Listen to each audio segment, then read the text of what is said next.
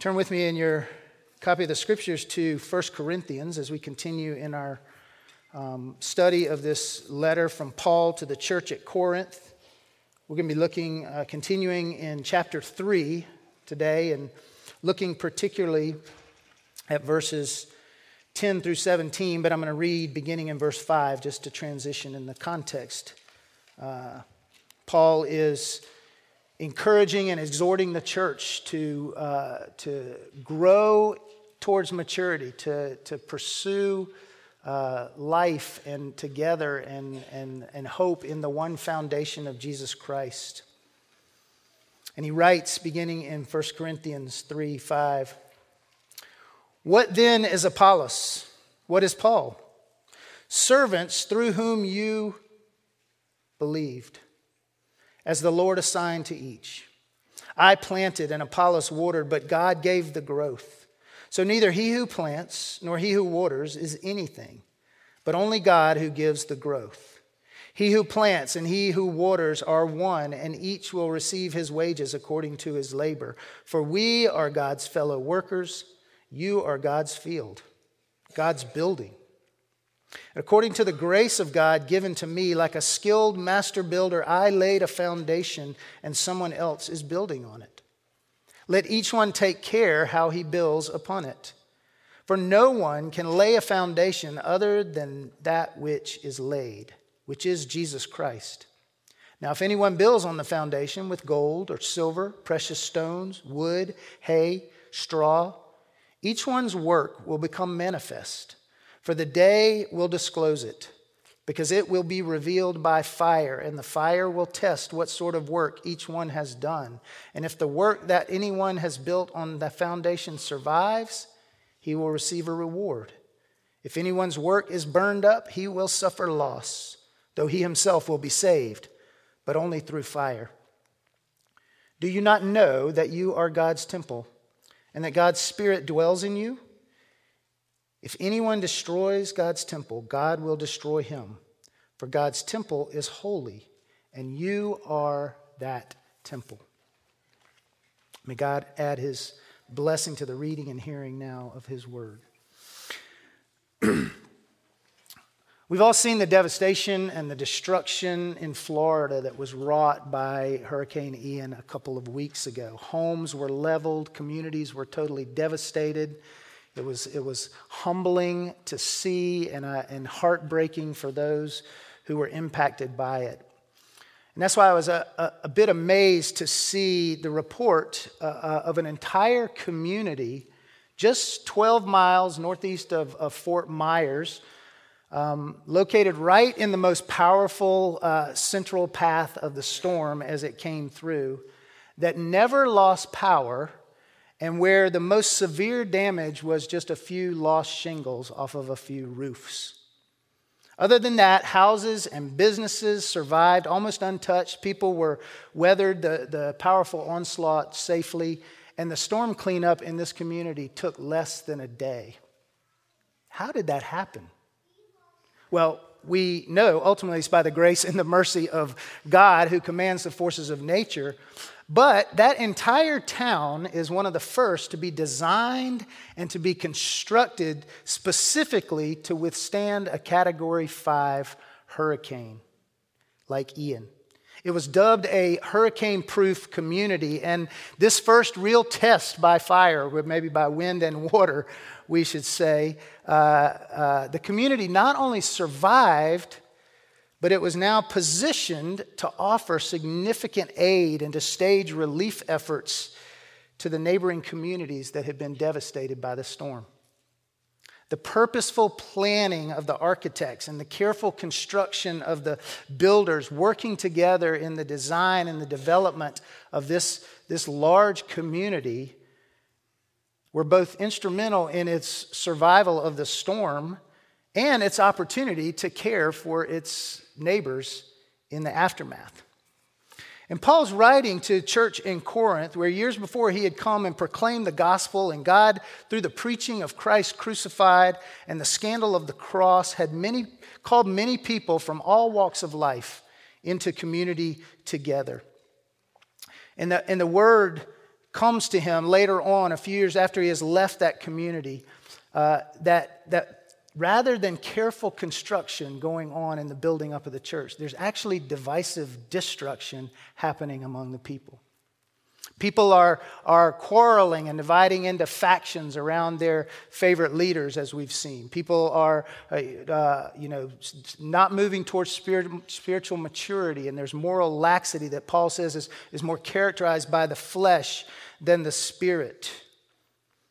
The church was being literally tossed to and fro by waves and carried away by different winds of doctrine and human cunning and craftiness, as Paul writes in Ephesians. And, and Paul writes to encourage and exhort and further equip them to be strengthened and to be built up in unity and maturity in Christ.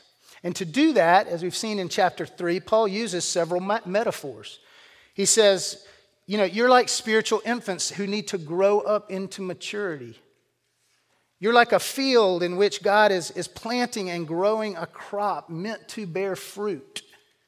And then Paul changes his metaphor, as we've seen, from an agricultural one to an architectural one, saying at the end of verse 9, and again, this is, this is plural. This is not you. This is you all, y'all together.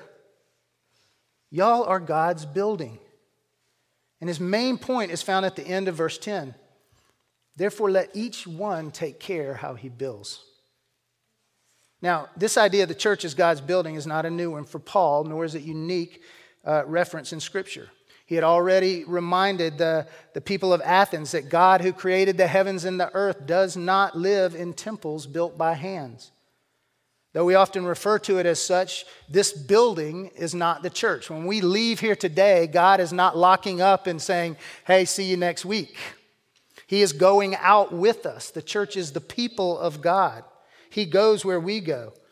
Ephesians 2, Paul speaks of believers as being built together to become a dwelling in which God lives by his Holy Spirit. And Peter reminds us that each of us are living stones. We are part of that building, an integral part of being knit together. Even in the Old Testament, the tabernacle and the temple served as a, a physical reference for God's presence among his people, but it was only meant to serve as a type, as a picture of God's dwelling among his people. And that's why when Jesus came to the Pharisees and said, Tear down this temple and I will rebuild it in three days, they looked at him and said, What are you talking about? And he said, I'm talking about my body. And by extension, the body of Christ that would be raised up in those who would become his followers. And so, so Paul's emphasis here is that the, the saints in Corinth and the saints here in Apex, we are the dwelling place of God. We are the building of God by which he, in which he lives and through which he grows and expands his kingdom. And here's another amazing thing. We are both the thing being built as well as the ones doing the building. We are both the construction materials that God is working with, the living stones, and we are the contractors that God is working through, his fellow workers in his work, in his kingdom work. And so the challenge that's laid before us this morning that Paul gives us is will that work, will that careful construction to which we are called and engaged in building, up, building up the spiritual house of God, will it prove to be for God's glory and God's doing by His Spirit through us, or will it be what we ourselves are building by our own resources, in our own wisdom, in our own strength, and for our own benefit and glory? And that's why Paul tells us to be careful how we build. And why he gives us in this passage several principles for careful construction that I want to look at this morning. Principles to be sure we follow as we seek to build up and be built up together as followers of Jesus and as the church of Jesus Christ. So I see four principles here for careful construction in this, this section that Paul gives. And the first one is careful construction relies on the sufficient resources of God's grace. Careful construction relies on the sufficient resources of God's grace. In Luke 14, Jesus is speaking about the cost of following him, of being one of his disciples, and he uses a, a building analogy as well. He says, If a man sets out to build a tower, First, he sits down and he considers well, what it will cost to see if he has enough to complete the project. In other words, are we prepared? Do we have sufficient resources for what it takes to be a disciple of Jesus, a living stone in Jesus' church? And Jesus answers that question himself. He says, It takes renouncing all that we have and all that we are in order to follow him. Paul puts it like this in Philippians I count all things as loss, as garbage, in order that I might gain Christ and participate in his suffering and, and his resurrection to glory. This is part of the foolishness of the cross. It's part of the kind of upside down way of Christ's kingdom. To have all that you need, you have to renounce all that you have. To gain your life, you must lose it. To be great, you must be a servant human wisdom, material wealth, worldly power, the abilities of man, our own sense of what is good and right, or our own attempts to achieve righteousness. None of these are what God needs or what He ultimately uses to build His church. Rather, it takes utter reliance upon His grace, His wisdom and power at work through humble, dependent, emptied out self denying, cross carrying, life losing servants, clay pots who trust fully in the grace of God to work in them and through them. And that's what Paul means when he says, What is Apollos? what is Paul? Answer really? Nothing. We're just servants who planted and watered as the Lord assigned to each, but it was God who is the one who gives the growth. If you had asked Paul as he entered into Corinth, Paul, do you think you have have you considered the cost? Do you think you have what it takes to, to build the church here? I imagine he might have answered as he does later on in 1 Corinthians 15. He might have said, Listen, I am the least of the apostles. I don't even deserve to be called an apostle because I persecuted the church. I actually was trying to tear down the church. But by the grace of God, I am what I am, and God's grace is not in vain. I worked harder than any of them, yet not I, but the grace of God that was in me. So, whether it's me or another of, of, the apostles, Paul says, we preached, you believed because of God's grace.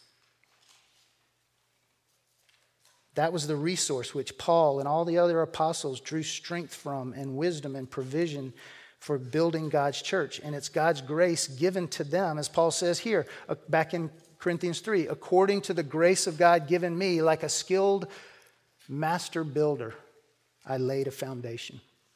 And, brothers and sisters, if it's, our, if it's our desire and calling to see the body of Christ, the church of God, built up in us personally and through us corporately, and in our surrounding community, we, have may, we may have abundant resources at our disposal. And there's nothing wrong with having abundant resources, that's okay. And God gives gifts to his church to do that, to use for that. But ultimately, ultimately, it is God's grace that supplies and is sufficient for any quality construction that happens in our own lives and in the church together. The,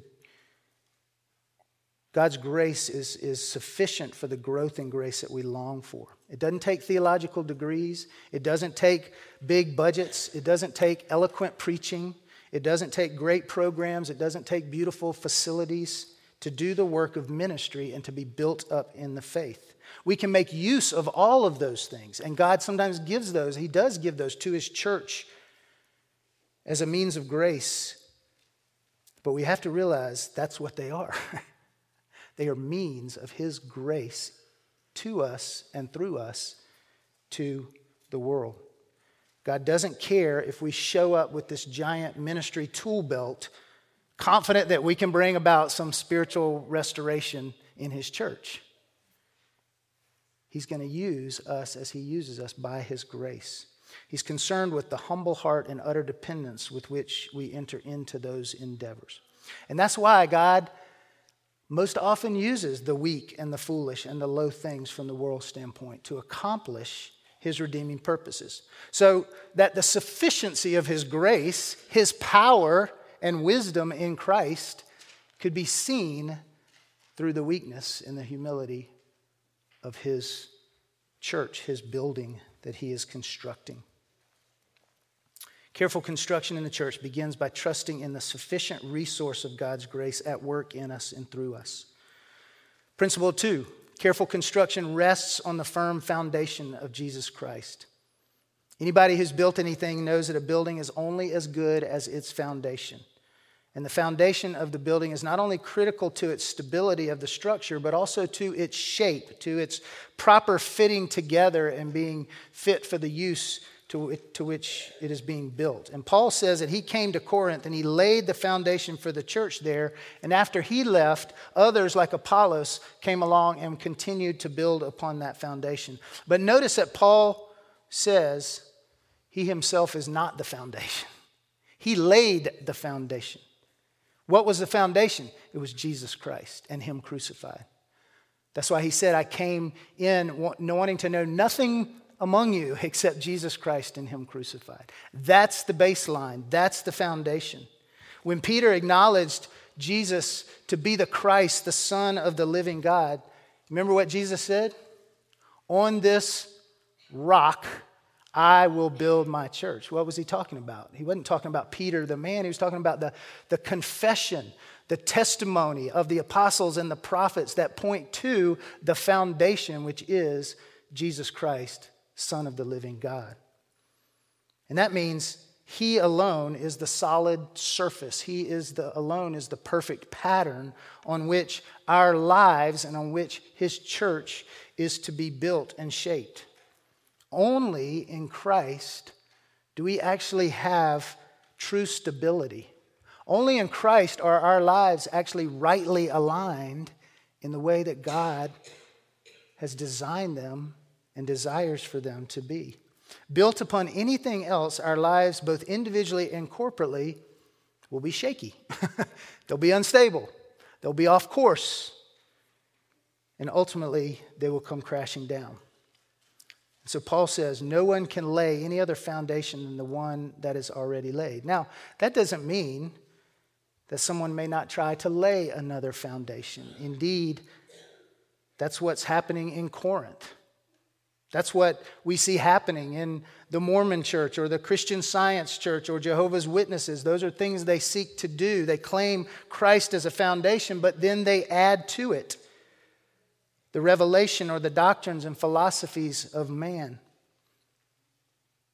Such that, as Paul puts it earlier, it empties the cross of its power.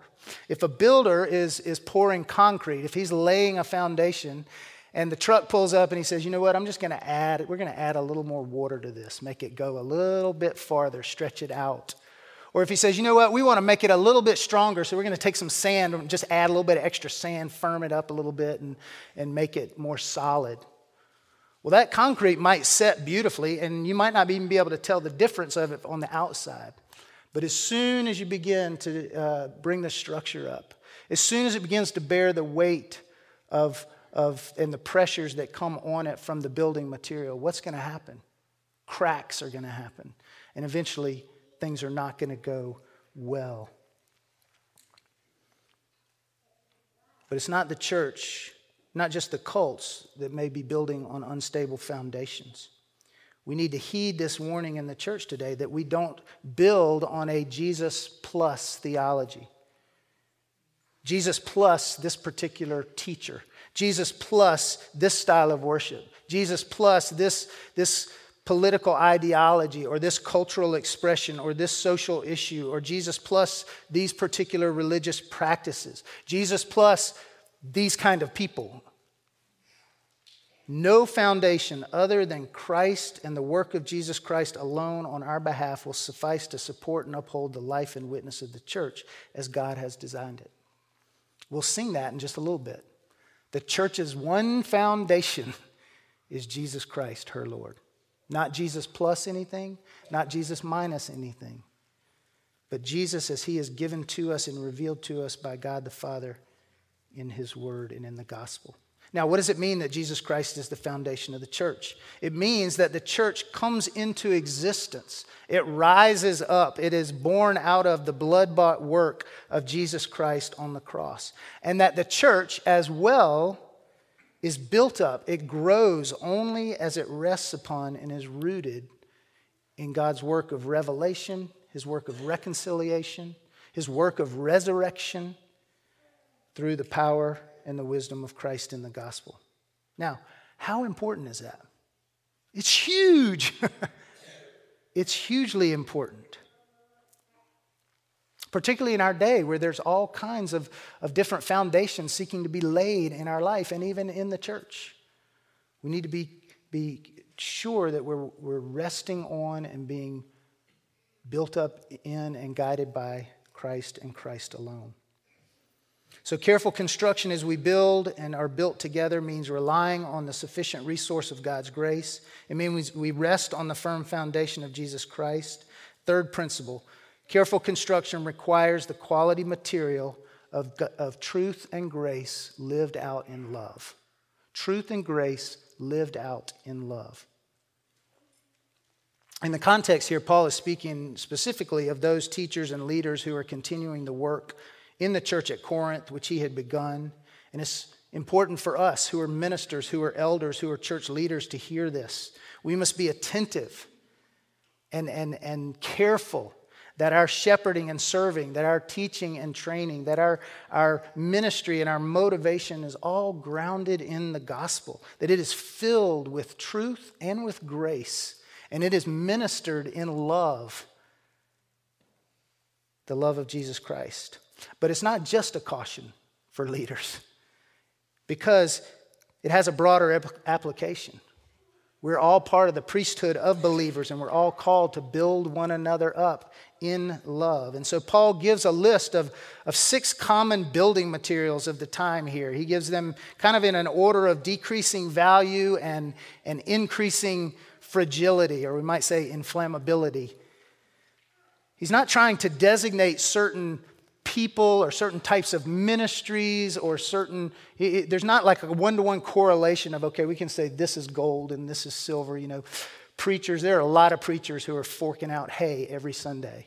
And there are a lot of you know nursery workers and church uh, you know custodians who are worth their weight in gold because of the ministry they do. So he's not given a one-to-one correlation of some kind of ministry or some kind of people in ministry his focus here is on that which lasts, that which is eternal, that which has heavenly value and truly promotes spiritual stability and gospel growth and kingdom righteousness. And his point is that there are things that we do in ministry or there are things that we do in seeking to build uh, building into our lives that we might think are great work for the glory of God and for the good of His church, but that in reality aren't adding any strength, any beauty, or any functionality to the structure of God's people. And there are some things that we might not think really have any impact, that we might just do or, or enter into and think, you know, I, I don't think this is really going to make any difference. That actually God uses to transform and to bolster and to shape and to actually have impact far beyond what we might have hoped in powerful ways. Perhaps the best commentary on this is Jesus' own Sermon on the Mount, where he challenges the, the religious scholars and the priestly interpretations of God's law and their displays of, of outward righteousness and, and, uh, and what they think is kingdom building, and he fills those things, God's laws, with the true intent and the purpose for which they were designed and given namely, the love of God and the love of one another. Love of God and love of neighbor. There is an outward righteousness that can look and appear strong and seem godly, but it is motivated by our own glory. It's grounded in our own wisdom. It's, it's exercised in our own power.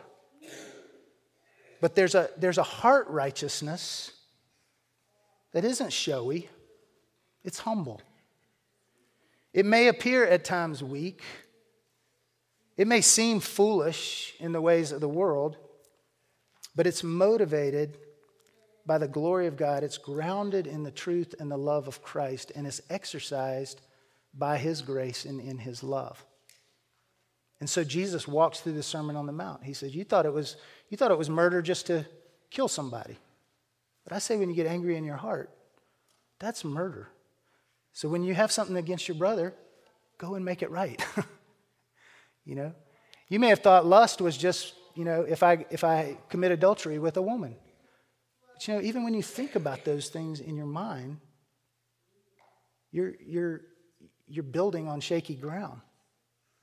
Rather cut those things off.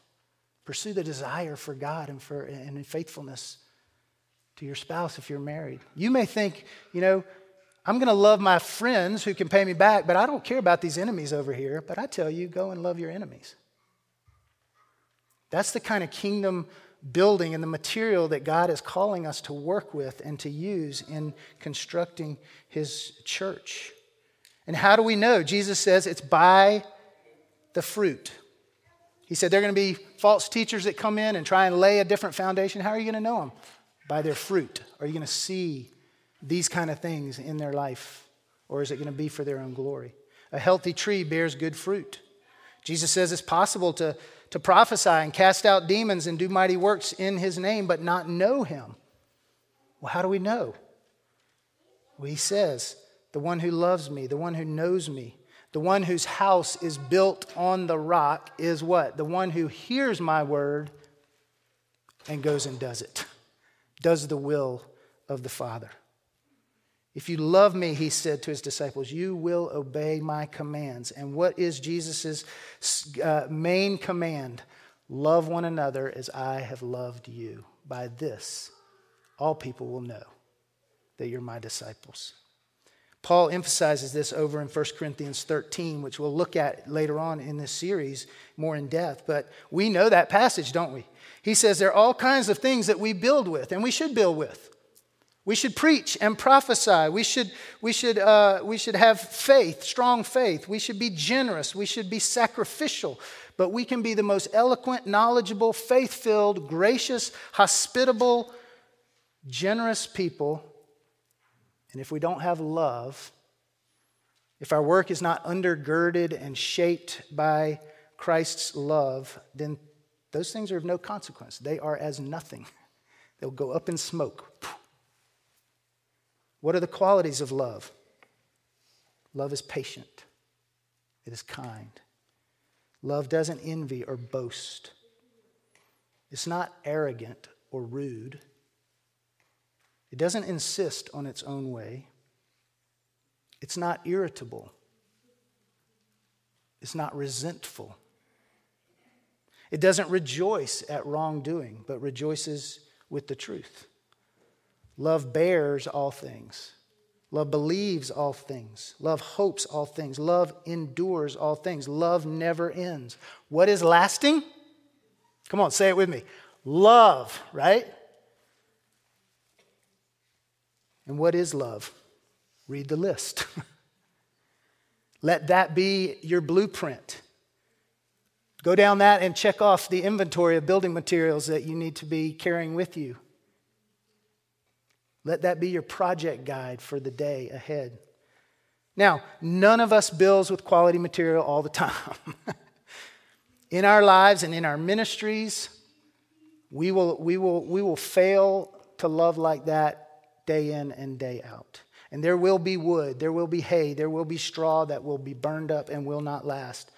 But that which is built upon the grace and the truth of Christ, that which is forged in his love, will withstand the winds and the waves that buffet us in this life, and it will withstand the final inspection that is to come. And that's the last principle that Paul gives us here.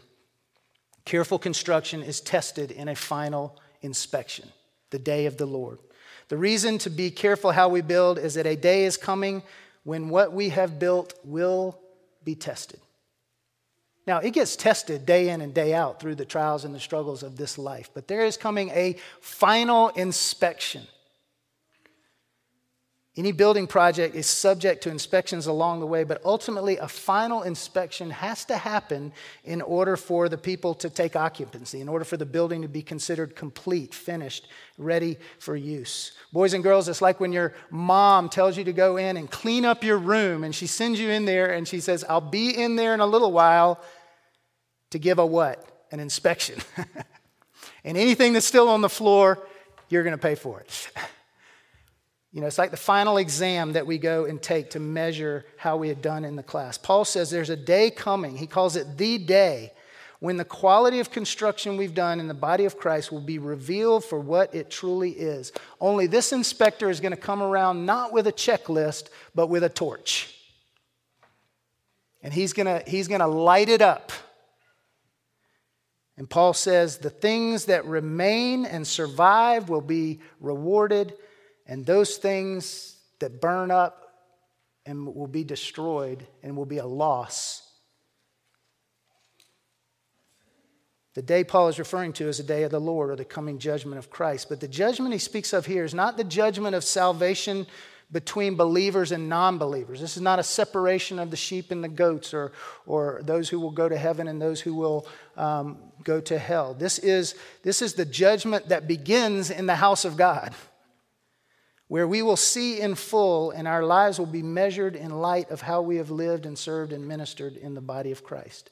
Was it by God's grace? Was it according to God's truth? Was it motivated for God's glory? Was it carried out in God's love that your life has been built and that His church has been built together? Now, I have no idea what that day will look like, how it will come about, anything. I kind of imagine, I have this picture in my mind sitting with Jesus and going over the events and activities of my life. And there hopefully will be some things there that will bring a smile and a nod to his face and, a, and pleasure on his face. And I'm sure there will be some where he just shakes his head and he says, What were you thinking? What were you doing? and there'll be great disappointment. And at the end, I'll be standing there in his presence, and hopefully, there'll be others standing there that have the mark of Christ's love on them because of something in my life or in our life together.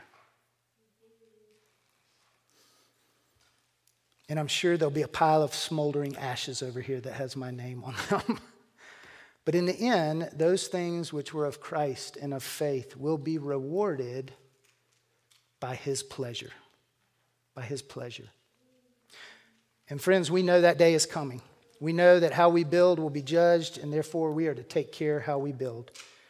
Remember, the way in which you build is also the way in which you are being built, because we're part of the building.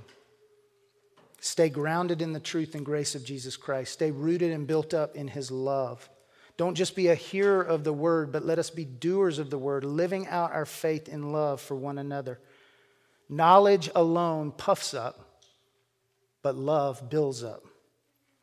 Let us pour ourselves out in loving and serving others in Christ. And when the day comes and the quality of our work is revealed by fire, we will find that some of it survived. And it brought great glory to God and great good to his people, and hopefully great salvation to many others. Don't you know that you are God's temple? We are the dwelling place of God's Spirit. That should encourage us, but it should also sober us. Because Paul goes on to say anyone that destroys God's temple is in danger of being destroyed by God. Now, some of you here may not be believers. You may not be, you're like, I'm not, I'm not into this building. And I want to invite you right now to join in the work. Turn from building your life on shifting sand and put your rest, your hope in the solid rock of Jesus Christ, who died and was raised for you. And ask Him to enter in, take up residence in you, and join together with His people. That God would love a lot like us and love through a lot like us. Some of you here may have been wounded or hurt by the church. Rather than love, you received anger or abuse or rejection. And I know it happens. The church is a construction project, and there are careless workers. And there are accidents that happen. and we can trust God ultimately to make all things right, to right all wrongs. But remember, God loves His church. And the question is do you love His church? Not the institution, not the great building we've been given, but the people of God. God is jealous for his people, and he is at work in building us up together in the truth and adding to us daily as we take his love to others. And we all have a role in this project. We have gifts, we have skills to use in bringing the building together. And so let's pray and let's ask God to bring us and equip us to build on the foundation of Christ, to be filled with his spirit and to grow in his love together as we live it out until the day he comes. Let's pray together. Father, we thank you for your grace to us, and we pray that you would indeed equip us for what you have called us to. And Father, that you would even now begin to burn away the dross and to, to enable us to cast off the weight that hinders, that we might indeed build and, and grow and uh, encourage and strengthen one another in Christ and in the love which you have poured out in us and are pouring out through us. Father, would you do that work in us, even as we come now and celebrate around the table as those you have called to yourself? And we pray this in Jesus' name. Amen. As we prepare our hearts to come to the table, let's stand together and sing and offer our gifts and tithes to the Lord. Man of sorrows, Lamb of God.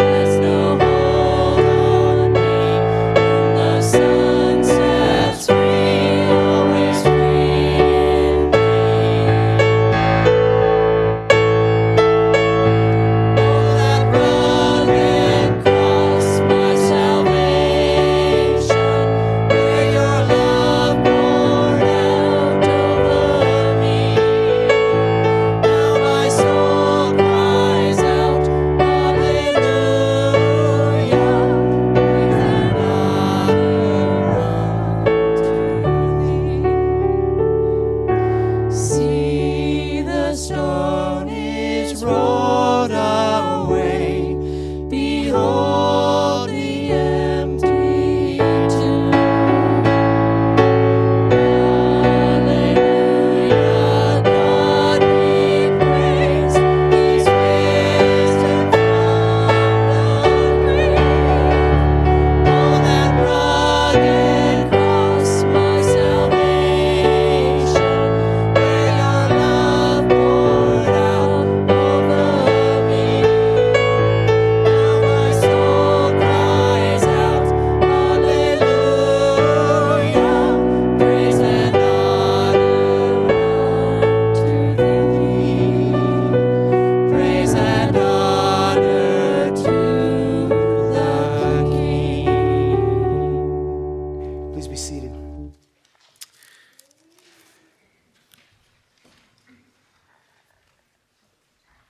This time we come to the Lord's table.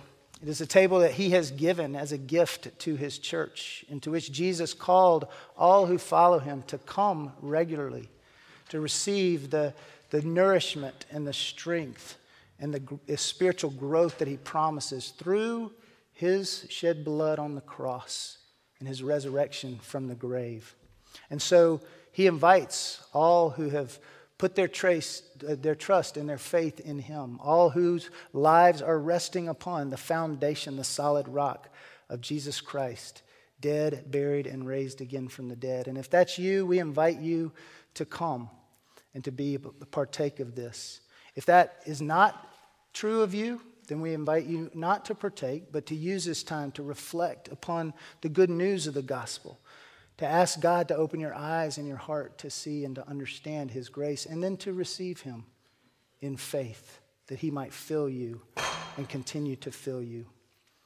And so I invite all who are here, who are followers of Christ, and committed to uh, living their lives on Him and in communion with His people, to come when the time is right and to receive what God has for us.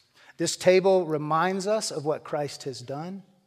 It also is a participation in what Christ is continuing to do by his Spirit and in his work in us.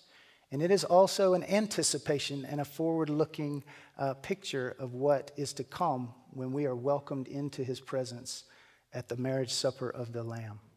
So let's pray and ask God to work in us as we come to his table.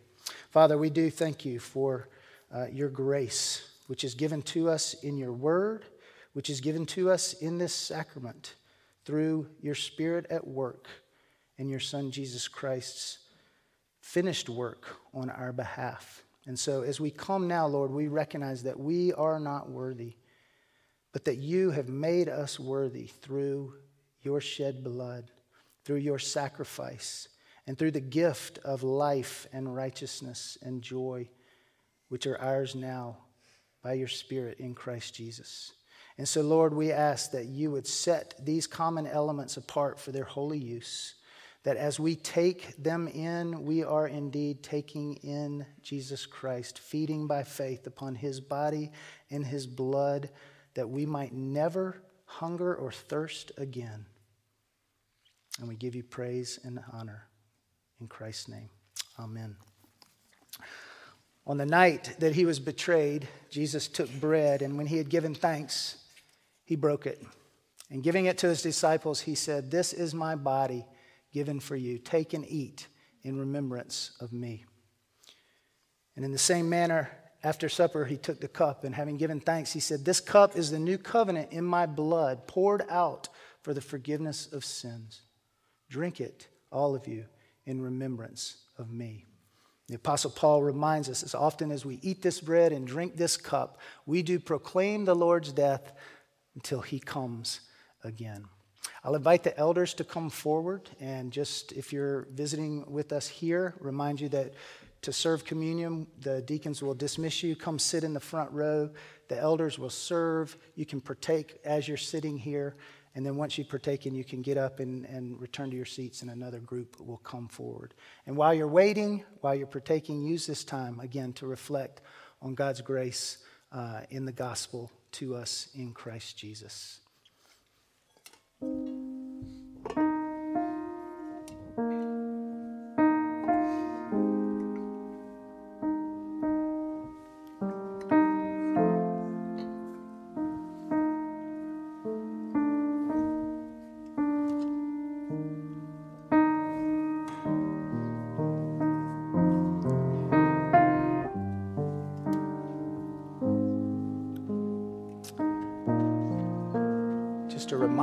Outside cup is wine for those who prefer it. I mean, juice for those who prefer it. The inner cups are wine, and, and there's gluten free in the center of the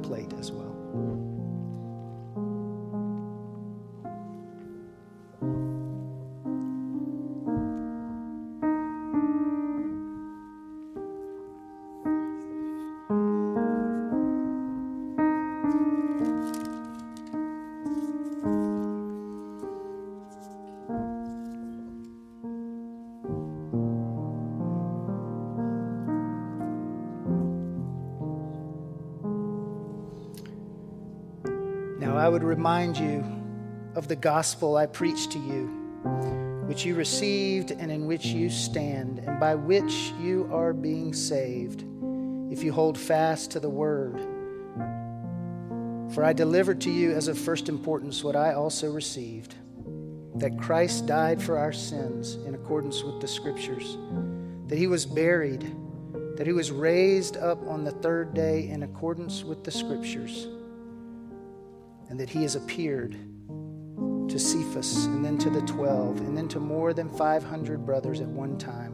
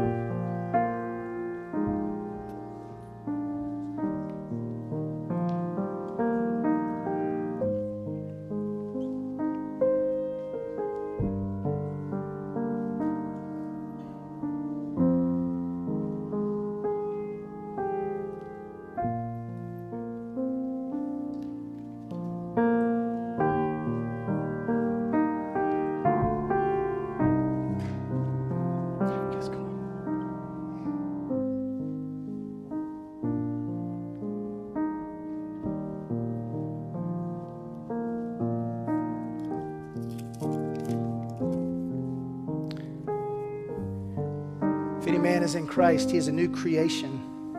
The old is gone, and the new has come. I have been crucified with Christ, and I no longer live, but Christ lives in me. The life I now live in the flesh, I live by faith in the Son of God, who loved me and gave himself for me.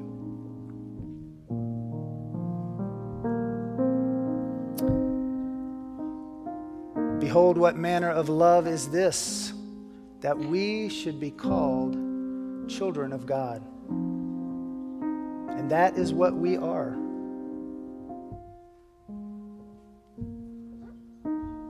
For to those who receive him, to those who believe in his name, he gives the right to become children of God and heirs of the kingdom of heaven.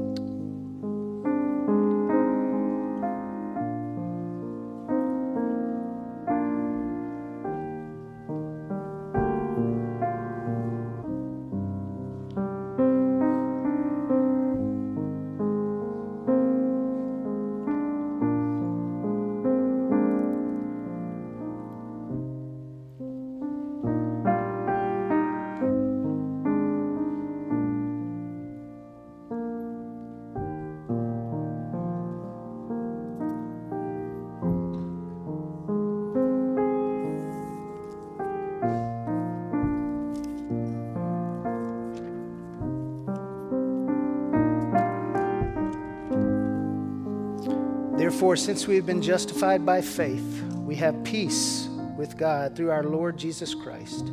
Through him, we have also obtained access by faith into this grace in which we stand, and we rejoice in the hope of the glory of God.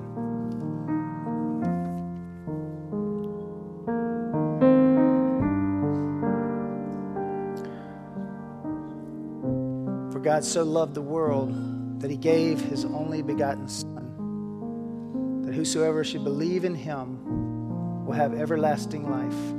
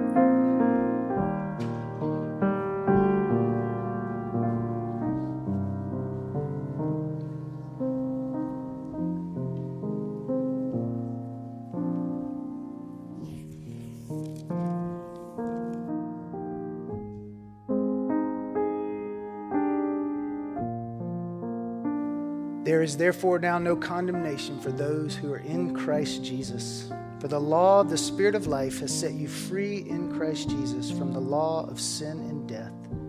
For God has done what the law, weakened by the flesh, could not do by sending his own Son in the likeness of sinful flesh. And for sin, he condemned sin in the flesh, in order that the righteous requirements of the law might be fulfilled in us who walk not according to the flesh to the Spirit.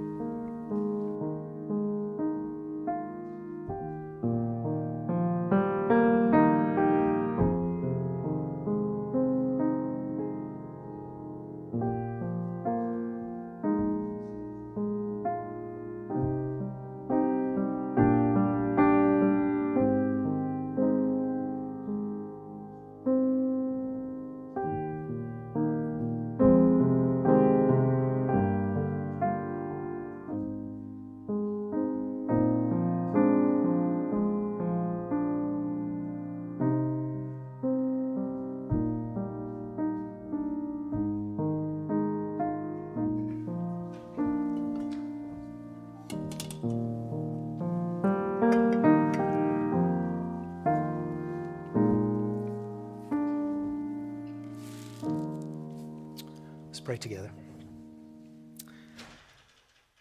Lord Jesus, we praise you for your presence here with us, for your Spirit's work in us.